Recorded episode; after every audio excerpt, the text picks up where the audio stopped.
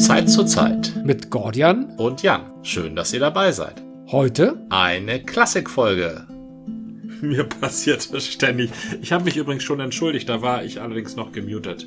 Ist dann okay, ne? Nee, eine Entschuldigung, die gemutet ist, die zählt ja nicht. Das ist ja so wie Ehrenwort geben und Finger über Kreuz halten oder sowas.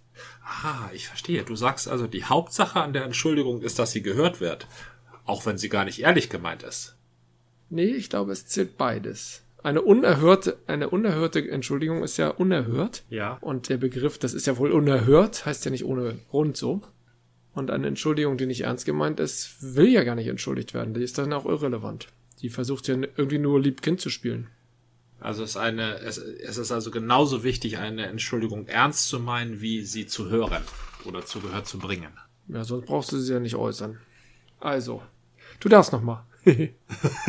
Wieso? Du hast doch eben gerade zugegeben, dass ich zu 50% bereits entschuldigt bin. Nee, es gibt hier nur 0 oder 1. Das ist absolut binär.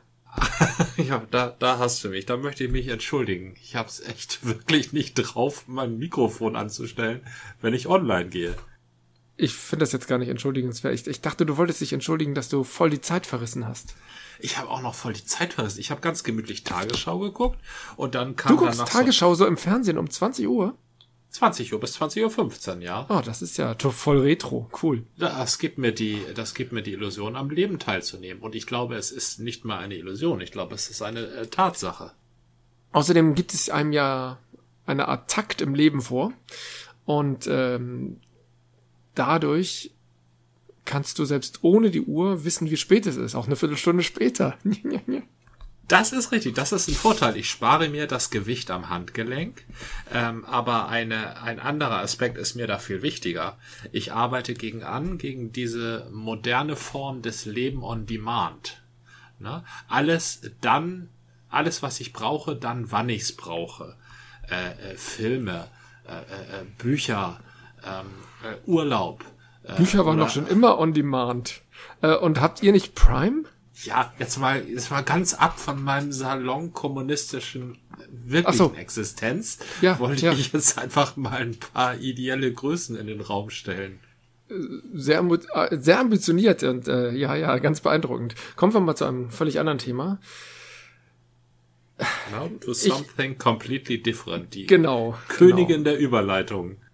Ich bin ja ein etwas armseliger Hörer der Seriensprechstunde. Armselig, weil sie mir immer tolle Serien erzählen, die dann auf Prime laufen oder auf Netflix oder irgendwo. Ja. Aber ich warte dann immer ab. In 10 Jahren, hey, dann kann ich es auch sehen. Allerdings habe ich ja auch noch ein paar Sachen auf Lager, die vor 10 Jahren mir mal versprochen wurden. Richtig. Und da ich da überhaupt noch nicht mit durch... Torchwood zum Beispiel. Torchwood? Ja, oder Deadwood? Also Deadwood. Eins von beiden konnte ich noch nicht sehen, weil das noch nicht frei war. Genau, Deadwood gab's nie im Fernsehen. Und nee. Was war denn Torchwood? Ja, Torchwood gibt's im Fernsehen. Das ist sowas, das ist ein Doctor Who Spin-off. Ich verwechsel die. Ach, das war das, ja. Klingt auch wirklich ähnlich. Torchwood hatte ich mal gehört. Hast du das mal gesehen? Ich habe da mal reingeschaut, ja, aber es ist wirklich Doctor Who-artig, also zumindest in dem Benehmen, alles sehr britisch und so Typen in Anzügen mit verwuschelten Haaren, wenn ich das schon sehe, dann weiß ich, ich bin bei Doctor Who in der Nähe. Das ist ziemlich treffend, ja. Aber Doctor Who sind wir hier auch ziemlich treffend, und zwar gibt es eine Serie, die spielt an der englischen Südküste, ist halt so ein Kriminalthema, aber eigentlich geht es eher um eine Sozialstudie und die wurde mir gerade kürzlich in der Seriensprechstunde empfohlen, also was heißt mir? Jemanden, das sind ja immer individuelle Empfehlungen und alle anderen hören zu und denken, oh, das könnte ja auch zu mir passen. Also das sage ich würde mal so sagen, in 50% der Fälle und dann bin ich ganz froh, dass ich die noch nicht alle gucken kann, weil ich ja gar nicht so viel gucken könnte, rein zeitlich. Ich habe ja noch anderes zu tun. Aber die Serie Broadchurch wurde dort empfohlen und die lief halt auch schon bereits im, ich weiß gar nicht wo, ZDF Neo, irgendwie sowas.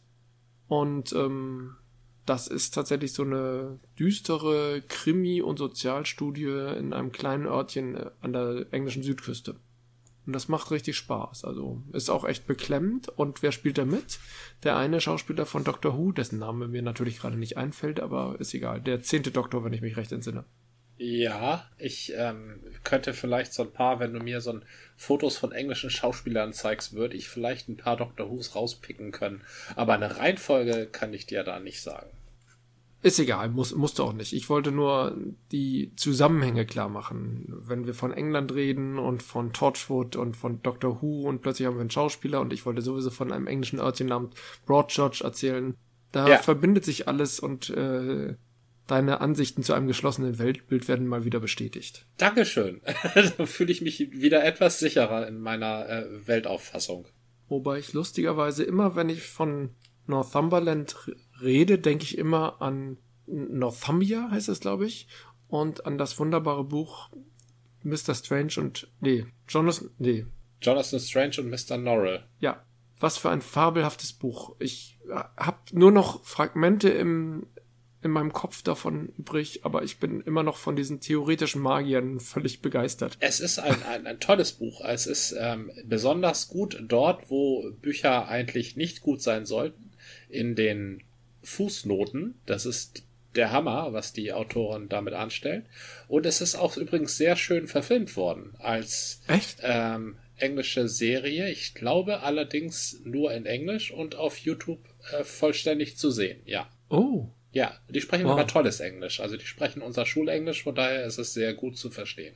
Du meinst, es wäre mal eine Empfehlung, dass ich mir auch eine englische Serie zutraue? Ja, also Jonathan Strange und Mr. Norrell kannst du dir zutrauen, weil das Buch wird dir dann sofort wieder einfallen und wird dir beim Verständnis der Serie helfen. Ich habe ja auch Harry Potter auf Englisch lesen können, also dann funktioniert das vielleicht auch auf Englisch, weil man ja die Geschichte schon irgendwie kennt in der Erinnerung. Richtig, ja. Das sollte hinhauen, ja. Ja. Naja, ich habe mir ja auch mal ein paar Folgen von diesem Ion Tichy da angeguckt, die du mir empfohlen hattest auf YouTube mit einer bekannten Schauspielerin, damals allerdings noch nicht bekannt, namens... Laura Schirmer. Genau. Der ist aber nicht auf Englisch. Der ist nicht auf Englisch, aber der ist echt ein bisschen anstrengend. Also ich habe mich dann... Also es ist lustig, aber echt ein bisschen anstrengend. Es ist nicht zu bingen, es sperrt sich gegen das Bingen. Du musst eine Folge schauen und dann nächste Woche noch eine. Das finde ich sehr schön. Ah, okay. So kann man aber auch jeden Scheiß positiv darstellen. Ich weiß nicht, also Bingen und Nicht-Bingen verglichen ist, glaube ich, das Bingen eher der Scheiß. Nein, eine Serie, wo du sagst, können wir jetzt nicht noch weiter gucken? Das ist, die dich so reinzieht und du kannst nicht loslassen. Ist das ein Scheiß? Das ist doch wie beim Lesen eines Buches. Du fängst an zu lesen und sagst nicht, ich muss morgen um 6 Uhr aufstehen, ich höre mal um 11:30 auf, sondern ein Kapitel geht noch und irgendwann um 2:30 stellst du fest, ich kann nicht mehr. Und am nächsten Morgen kannst du auch nicht mehr. Dann gibst du alles für das Buch, weil es dich so magisch einsaugt. Ja. Das ist jetzt gerade eine theoretische Erzählung. Ich erzähle das, was meine Frau vielleicht erlebt oder ich vor 20, 30 Jahren. Denn mein Lesestoff ist ja eher reduziert. Aber ich weiß, dass es das gibt bei einigen Menschen. Das gibt es durchaus. Es gibt allerdings auch Unterschiede zwischen der Buchlektüre und dem Schauen einer Serie. Gibt es den Unterschied, dass das Buch dich auffordert oder dich dazu bringt, deiner Imagination freien Lauf zu lassen, indem du nämlich alles vorstellen musst. Ja. Und die Serie zeigt dir alles. Bis hin zu den Melodien im Hintergrund. Ist deine Fantasie überhaupt nicht gefordert. Es ist nur deine Auffassungsgabe, vielleicht gerade nochmal deine Auffassungsgabe gefordert, je nachdem, wie schwierig die Serie ist. Und was ich damit sagen wollte, ist, wenn du ein Buch liest, wirst du schlauer und wenn du eine Serie guckst, wirst du jedenfalls nicht schlauer. Und deshalb ist es auf jeden Fall gut, nicht zu viel Serie zu gucken. Halte ich für eine gewagte These. Ich glaube, gut gemachte Serien mit Twists und Plotideen, mit Charakterideen, mit Vielfalt, die auch die Elemente, die bildnerischen Elemente, die ein Buch eben gar nicht hat und auch gerne mit Ton entsprechend versehen, dass die durchaus lehrreich sein können. Also du kannst sie einfach so verzehren, aufnehmen und einfach so wegbingen. Du kannst halt einfach die Geschichte genießen, das ist halt der eskapistische Ansatz. Du kannst ihn natürlich auch genauso, wenn es eine gute Serie ist, eher analytisch betrachten. Das gilt für Filme natürlich genauso. Und deswegen halte ich das für ein bisschen dünkelhaft oder zumindest einseitig beleuchtet, wenn du sagst, Bücher sind lehrreich und Serien nicht. Das wollte ich nicht sagen. Serien können natürlich lehrreich sein, je nachdem, was für Inhalte sie haben oder wie nachvollziehbar die Charaktere sind, kannst du dir sagen, so reagieren Menschen in solchen Situationen, dann passe ich demnächst mal auf, wenn so jemand versucht, Präsident der USA zu werden. Das kann sehr lehrreich sein. Was ich sagen wollte, ist, dass Bücher dich intellektuell mehr fordern, weil du mehr Leistung, und ich glaube, das ist doch auch schon abgelesen worden im Gehirn. Man klebt doch Leuten garantiert in irgendwelchen Verhaltensforschungszentren Elektroden an die Synapsen und lässt sie ein Buch lesen und lässt sie einen Film gucken und sagt dann, ja, okay, das Buchlesen hat ihnen mehr gebracht. Mhm. Aber bestimmt gibt's das. Das ist dünkelhaft so. Ich wollte nicht dünkelhaft rüberkommen. Es gibt ganz tolle Serien. Ich wollte dich nur ein bisschen provozieren, ich weiß. Gelungen. Ich glaube, natürlich gibt es Untersuchungen, die schauen, welche Gehirnareale angesprochen werden. Und ich glaube, im Großen und Ganzen werden beim Lesen mehr Gehirnareale angesprochen, wenn ich das richtig in Erinnerung habe. Aber das ist echt diffuses Halbwissen. Aber das würde ich erstmal nicht per se als besser oder schlechter betrachten, sondern einfach gucken, was wollen wir denn überhaupt? Welche Gehirnareale wollen wir ansprechen? Denn das ist ja immer wo sind denn gerade die Gehirnaktivitäten? Ist es besser, wenn du bestimmte Gehirnaktivitäten reizt oder auslöst? Oder ist es besser, wenn du in die Breite gehst? Und das sind so Aspekte, die kann ich nicht sagen. Natürlich bist du erstmal in der Serie stärker auf das fokussiert, was dir geboten wird, und wirst erst im zweiten Schritt das verarbeiten.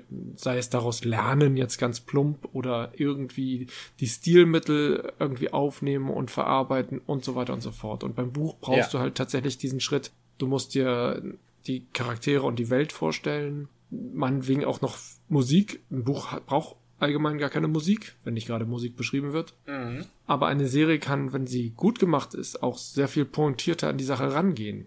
Und ganz andere Dinge ausdrücken, die du im Buch entweder sehr umständlich über mehrere Seiten beschreiben würdest, und dann sagen die ersten schon, komm mal zum Punkt, oder du setzt nur ganz kleine Akzente und dann bleibt das halt skizzenhaft. Beides geht, oder irgendwas und alles dazwischen. Musste ich natürlich sofort an die Tolkien'schen Weltbeschreibungen denken, die Peter Jackson mit einem 20 Sekunden Kameraschwenk abgehandelt hat. Aber er hat sie abgehandelt, weil ihm das wichtig war. Die Simbelmine auf den Gräbern vor Edoras. Ja, das ist wirklich tatsächlich aktiv erzählt worden, aber an sich, ja, das stimmt. Mhm. Was du als Vorteil der Filme eben geschildert hast, das cinematografischen Darstellens, das sehe ich eher als Nachteil. Wenn ich bei einem Buch zum Beispiel bei Jonathan Strange und Mr. Norrell. Da geht es uns als Leser, wir rätseln die ganze Zeit bis zum Ende des Buches, rätseln wir, wer ist da eigentlich der Schurke? Also von den beiden, von Jonathan Strange und Mr. Norrell. Es gibt natürlich die schurkischen Elfen, die sind auch irgendwie schurkisch, aber wer hat von den beiden Recht und wer hat Unrecht? Ja. Ins Unrecht setzen sie sich beide. Gute Absichten haben sie beide. Mhm. Ja, aber wer ist da der Schurke? Wenn du die Serie siehst, Jonathan Strange und Mr. Norrell, dann ist Mr. Norrell so ein junger, total charismatischer, so ein bisschen mit verwuschelten Haaren, so ein typischer Romantiker. Ja. Ja, so ein Wärter-Typ. Also jetzt nicht die Sahnebonbons, sondern im goethischen Sinne.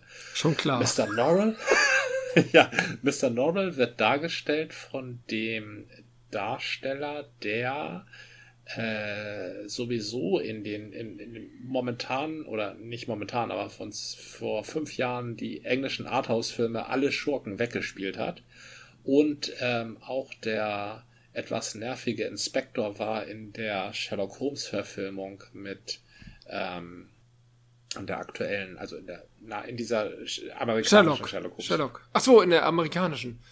Ja, in der Sherlock Holmes-Verfilmung mit Robert Downey Jr., von dem Ehemann von Madonna gefilmt. Ja. Ne? So, und der trägt da so eine Nicht mehr Ehemann. Oh, das tut mir leid. Der trägt so eine fiese Perücke und ist immer so vornübergebeugt und hat immer dieses rattenhaft Lauernde in seinem Nagergesicht. Und da weißt du schon gleich, wer der Schurke ist. So. Ja, aber das ist doch gegebenenfalls billig oder gewollt. Also, dann wollen sie das vielleicht einfach zeigen, weil sich Leute das auch vermutlich nur angucken, wenn sie das schon gelesen haben, oder die wollen mit diesem Medium halt einfach von vornherein zeigen, der ist der Schurke und der ist der Gute. Wenn jetzt ein Produzent oder Regisseur zeigen will, wer der Schurke ist, dann kann er das ganz einfach machen, und das kannst du auch im Buch machen. Du kannst natürlich auch, das widerspricht den heutigen Gepflogenheiten, aber du kannst natürlich auch von vornherein zwei wirklich freundliche Menschen irgendwie sich öfter mal streiten lassen, und du denkst immer, ja, beide haben recht, du kannst das doch auch im Film machen, nichts spricht dagegen. Du musst den Bösewicht oder den Schurken oder den eher negativ besetzten ja nicht mit einem Klischee-Bösewicht besetzen, den alle schon sofort erkennen, weil sie den schon 3-mal gesehen haben oder 20-mal in irgendwelchen Serien und Filmen, sondern du nimmst einfach entweder ganz unbeleckte Schauspieler oder gute Schauspieler, die halt immer auch mal gute Rollen oder positiv besetzte Rollen gespielt haben. Warum nicht? Ja, nennen wir doch mal ein Beispiel, wo der Schurke nicht als Schurke erkennbar war. Ich habe nicht gesagt, dass es üblich ist. Ganz im Gegenteil. Ich habe ja gesagt, dass es unüblich ist. Du hast es nur so als Möglichkeit in den Raum gestellt. Ja, das ist doch die Selbstbeschränkung. Ich habe auch tatsächlich nicht den Überblick über Filme, gerade die Independent-Filme, denen würde ich das am ehesten zutrauen, und nicht die Mainstream-Dinger. Dass dort versucht wird, einen Charakter einzuführen, der halt eigentlich angenehm, positiv rüberkommt und zum Schluss sich als der Schurke erweist. Vielmehr wird es eigentlich immer so gespielt, dass der Schurke als mieser Charakter dargestellt wird, neben 50 anderen miesen Charakteren, und deswegen denkst du, die sind alle Kacke, aber wer ist denn jetzt der echte Schurke? Das ist halt dieses Whodunit. Ne? Alle sind irgendwie mies und fies und clandestin und hauen sich gegenseitig in die Pfanne, und jeder könnte es gewesen sein, weil jeder auch sich so verhält, und das ist ja natürlich eine Art, die letztendlich schon bei Poirot oder so oder Agatha Christie irgendwie üblich war. Genau, im Orient Express war das doch, dass irgendwie alle was am Dreck am Stecken hatten. Und nachher waren es ja auch alle, ne? Oder das war zumindest die Theorie. Gerade im Orient Express war der einzige Verbrecher, der wie ein Schurke aussah, also mit einer Narbe und Gel im Haar, im Film, also im aktuellen, gut dargestellt von Johnny Depp. Der war dann die Leiche. Ja, und alle normalen Leute waren die Täter. Ja. Aber es ist kein gutes Beispiel, einen Krimi zu nehmen, wenn man beweisen will, dass der Schurke nicht immer wie ein Schurke rüberkommt. Denn das ist tatsächlich im Krimi selten so. Selbst in Derrick ist es halt nicht so. Denn wir wollen ja alle mitraten, who done it. Nein. Aber Krimis, dann haben wir ein schönes Beispiel. Alle Krimis oder die meisten. Ja. Denn Krimis sind nun wirklich verbreitet. Das ist ein sehr großes Genre. Ja. Krimi und Thriller zählt da ja auch teilweise mit rein. Ja. Da sehen tatsächlich die Mörder, wenn sie erstmals auftauchen, selten aus wie Mörder. Es sei denn, der Mord wird am Anfang gezeigt. Ja, klar, aber du erkennst sie meistens daran, dass sie früh auftauchen. Also erkennen ist übertrieben, aber im Nachhinein sagst du, ja, der war schon ganz am Anfang irgendwie dabei, tauchte immer mal wieder auf oder wurde dann so ein bisschen vergessen, und erst ganz zum Schluss wird er dann irgendwie hervorgezaubert. Mhm. Das ist zumindest beliebt. Aber egal, wir wollen ja gar nicht Krimis und Thriller analysieren. Willst du wirklich mir nicht zugestehen, dass dass Krimi ein schlechtes Beispiel ist, wenn man nachweisen möchte, dass Schurken nicht immer als Schurken inszeniert werden? Das ist in Krimis tatsächlich nicht immer so. Aber in allen anderen Filmen ist es doch so. Aber damit wie lange musstest du zum Beispiel beim ersten oder wie wir jetzt nennen, 4. Episode Star Wars rätseln, ob Darth Vader was Gutes vorhat? War eigentlich klar von Anfang an, oder? Also vom ersten Auftreten hast du... Ja, jetzt bist du aber in einer Märchenwelt. Beispiel, ne? Ist ein klassisches Beispiel. Aber alle Märchen haben von vornherein, da musst du nicht raten, wer ist jetzt der Böse und wer ist der Schlechte. Wobei, wir wissen eigentlich gar nicht, was diese ollen Rebellen immer wollen. Die haben auch nur Tod und Verderben gebracht, wenn ich mich recht entsinne, oder? Das sind immer diese Möchtegern-Guten, diese Gutmenschen. Ja, das stimmt. Die bemühen sich, die greifen die Ordnung an, ja. Genau, und deshalb heißen sie ja Rebellen. Absolut. Und wer hat die Geschichte erzählt? Ne, die Geschichte wird immer von Siegern erzählt. Also, deswegen muss man ganz vorsichtig sein bei Star Wars und allen anderen Märchen. Die werden immer, die Bösewichte werden immer in die Pfanne gehauen, und nachher wird die Geschichte von Siegern erzählt, Und deswegen ist die Geschichte so, wie sie ist. Ja. Ich nenne dir mal ein gutes Beispiel. Ja? Und zwar ein total unterschätztes Genre, Western.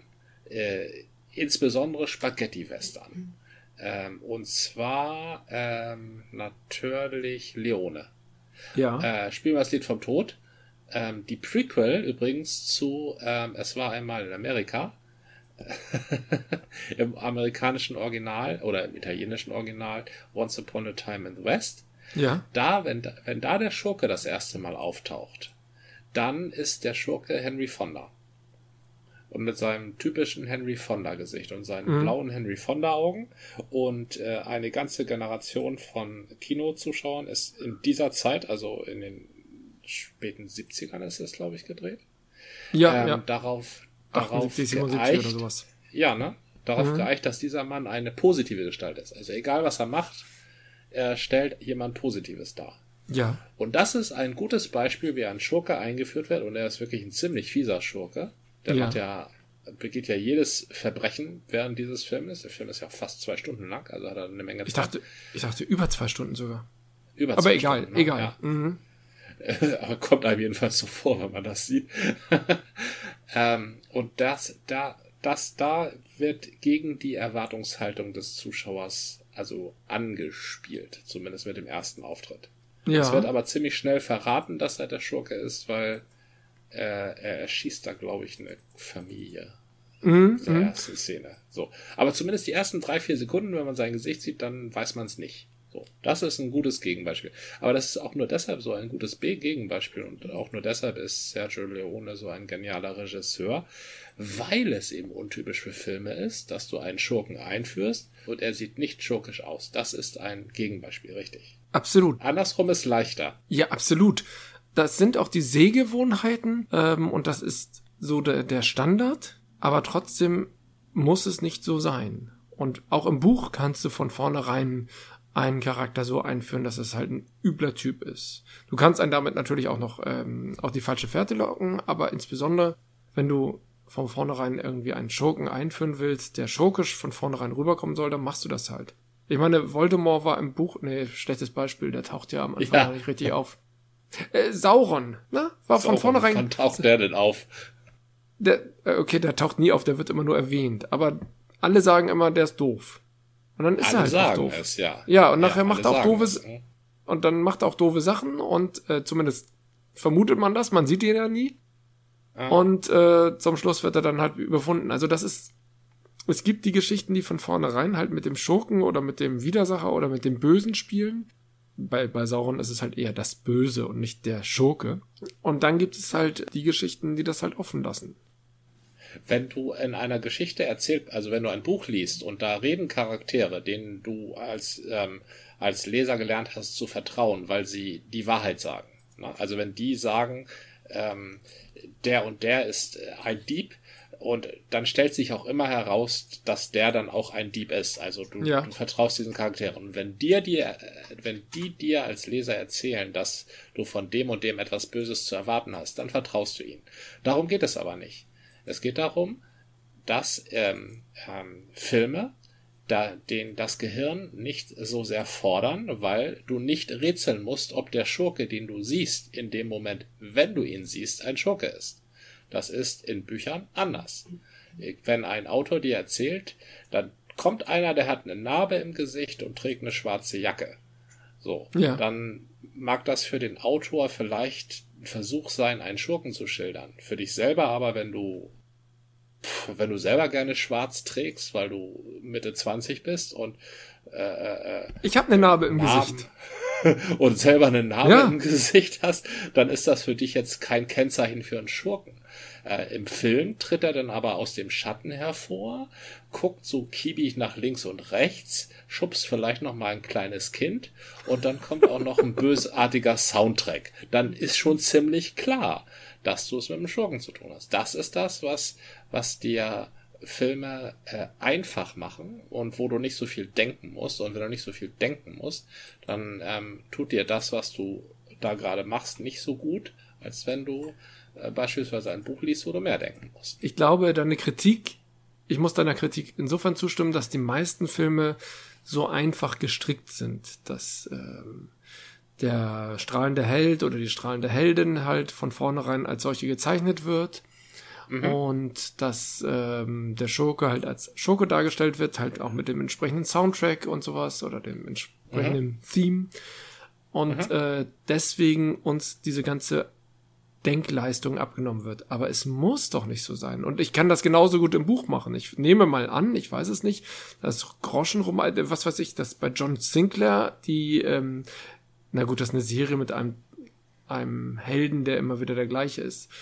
Aber ich könnte mir sehr gut vorstellen, dass in irgendwelchen Pipe-Geschichten der Schurke und der Held sehr klar von vornherein irgendwie dargestellt sind.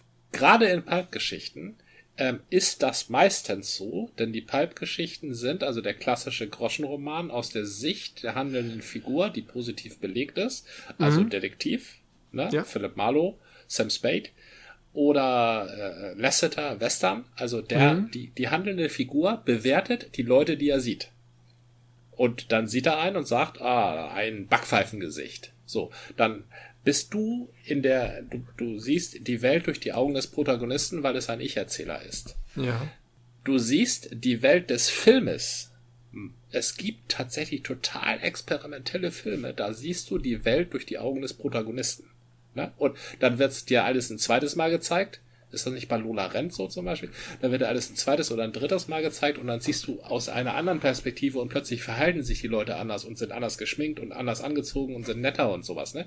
Aber im Film siehst du die Leute nicht durch die Augen, siehst du die Umgebung und die handelnden Figuren nicht durch die Augen des Protagonisten, sondern durch deine eigenen Augen. Ja, und deine eigenen Augen werden durch die Kunst des Regisseurs, seinen Willen und die Kunst seiner Ausstatter und Schminker entsprechend getriggert und des Soundtracks entsprechend getriggert, sodass du, wenn du jemanden siehst, etwas denken sollst. Der Held vermittelt es dir nicht. Also es gibt natürlich Filme mit Voice-Over, soweit ich weiß. Klar. Ja, natürlich. Auch mit unfreiwilligen Voice-Over, zum Beispiel Blade Runner, hatte ursprünglich kein Voice-Over, ne? Und dann haben die Probezuschauer gar nichts kapiert. Und dann mussten sie dem Film, der war zu experimentell angelegt, sollte aber ein zu großes Publikum erreichen, weil er ein Wahnsinnsbudget hatte. Deshalb mussten sie dem so ein Voice-Over geben, was ich total niedlich finde, also so in Cineasten Maßstäben. Ja, das ist, was ich sagen wollte. Aber auch da, also, wenn wir vom Gros der Filme ausgingen oder von den Mainstream-Filmen, bin ich völlig bei dir. Die machen es dem Zuschauer einfach, der will damit berieselt oder sich berieseln lassen.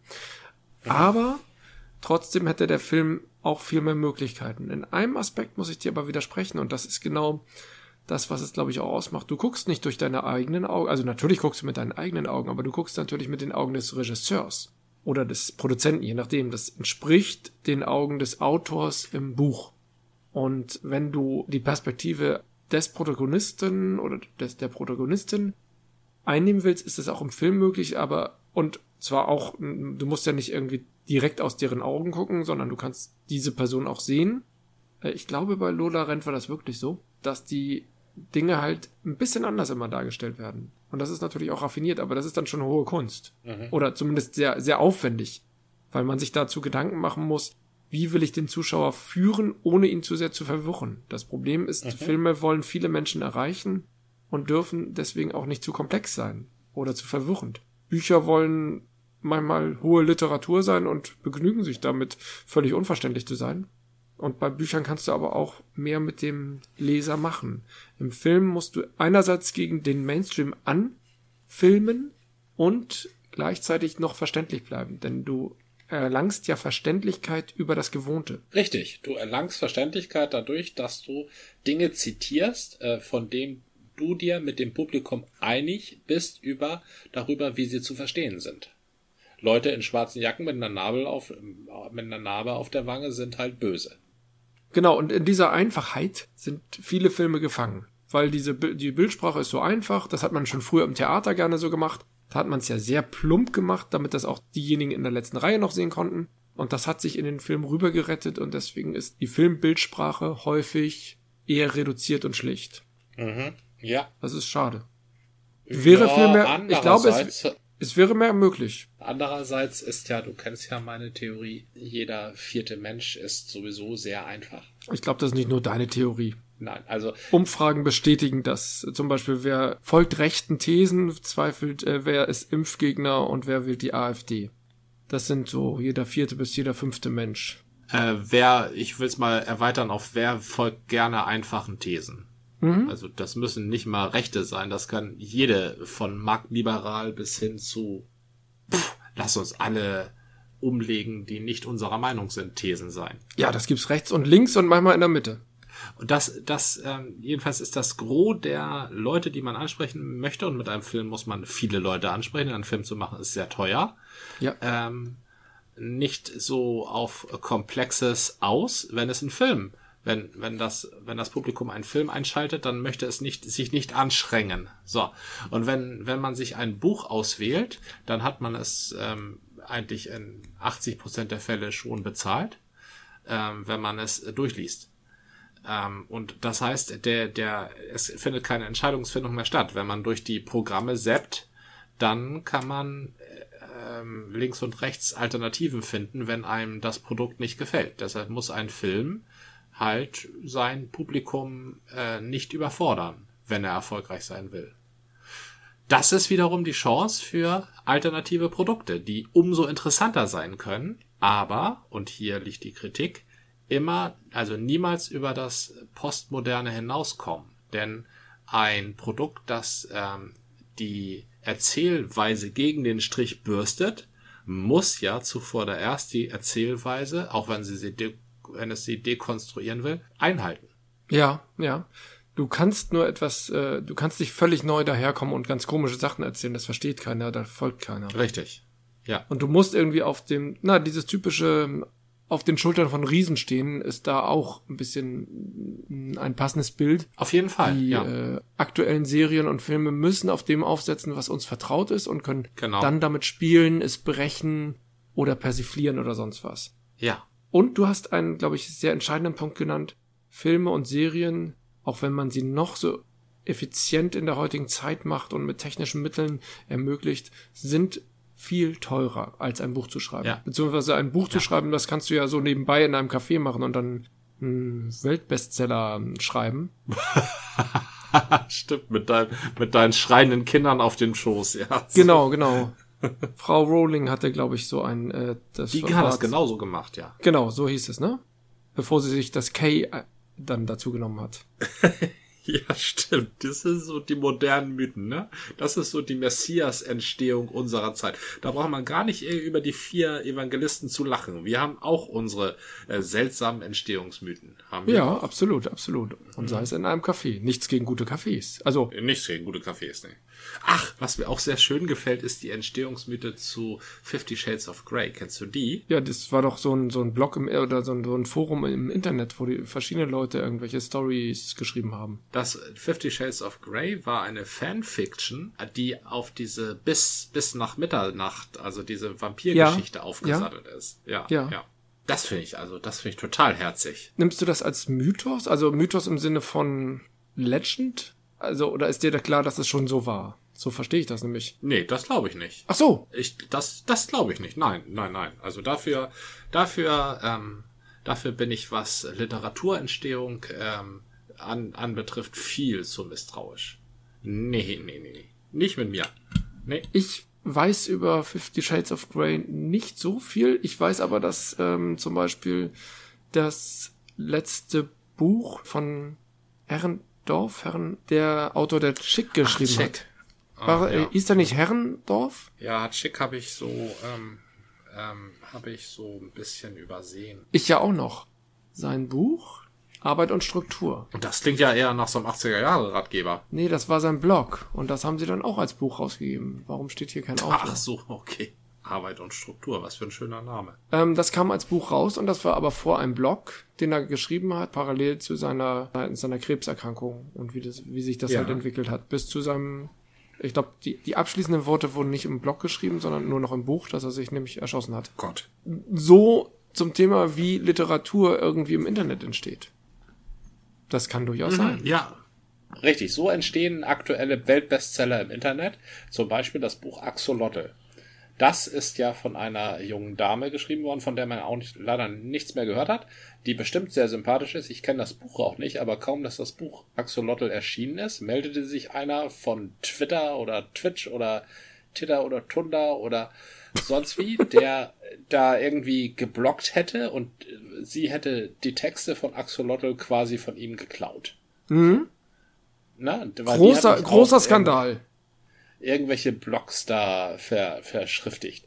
So ja. entstehen komischerweise Bücher, und das ist der absolute Sieg der Postmoderne.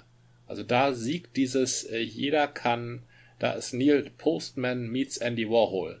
Jeder kann alles, ne? Und das alle 15 Minuten. In dieser Form. Ja, und dann würde ich aber noch Feierabend dazu packen, und das ist auch alles egal. Und es ist alles Feierabend. Im feierabendschen Sinne egal, richtig. Oder. In der Zeit sind wir jetzt. Was für spannende Zeiten. Alles ist möglich und alles ist egal. Ach ja. Ja, ich bin ein großer Feierabend-Fan. Das mit den 15 Minuten halte ich für Quatsch. Heute geht's um 15 Millionen Klicks. Ja, heute sind es die Klicks. Aber das ist wahrscheinlich etwas Ähnliches. Ich hatte noch keine 15 Millionen Klicks. Das war eine Folge des Podcasts von Zeit zu Zeit mit Gordian und Jan. Bis zum nächsten Mal.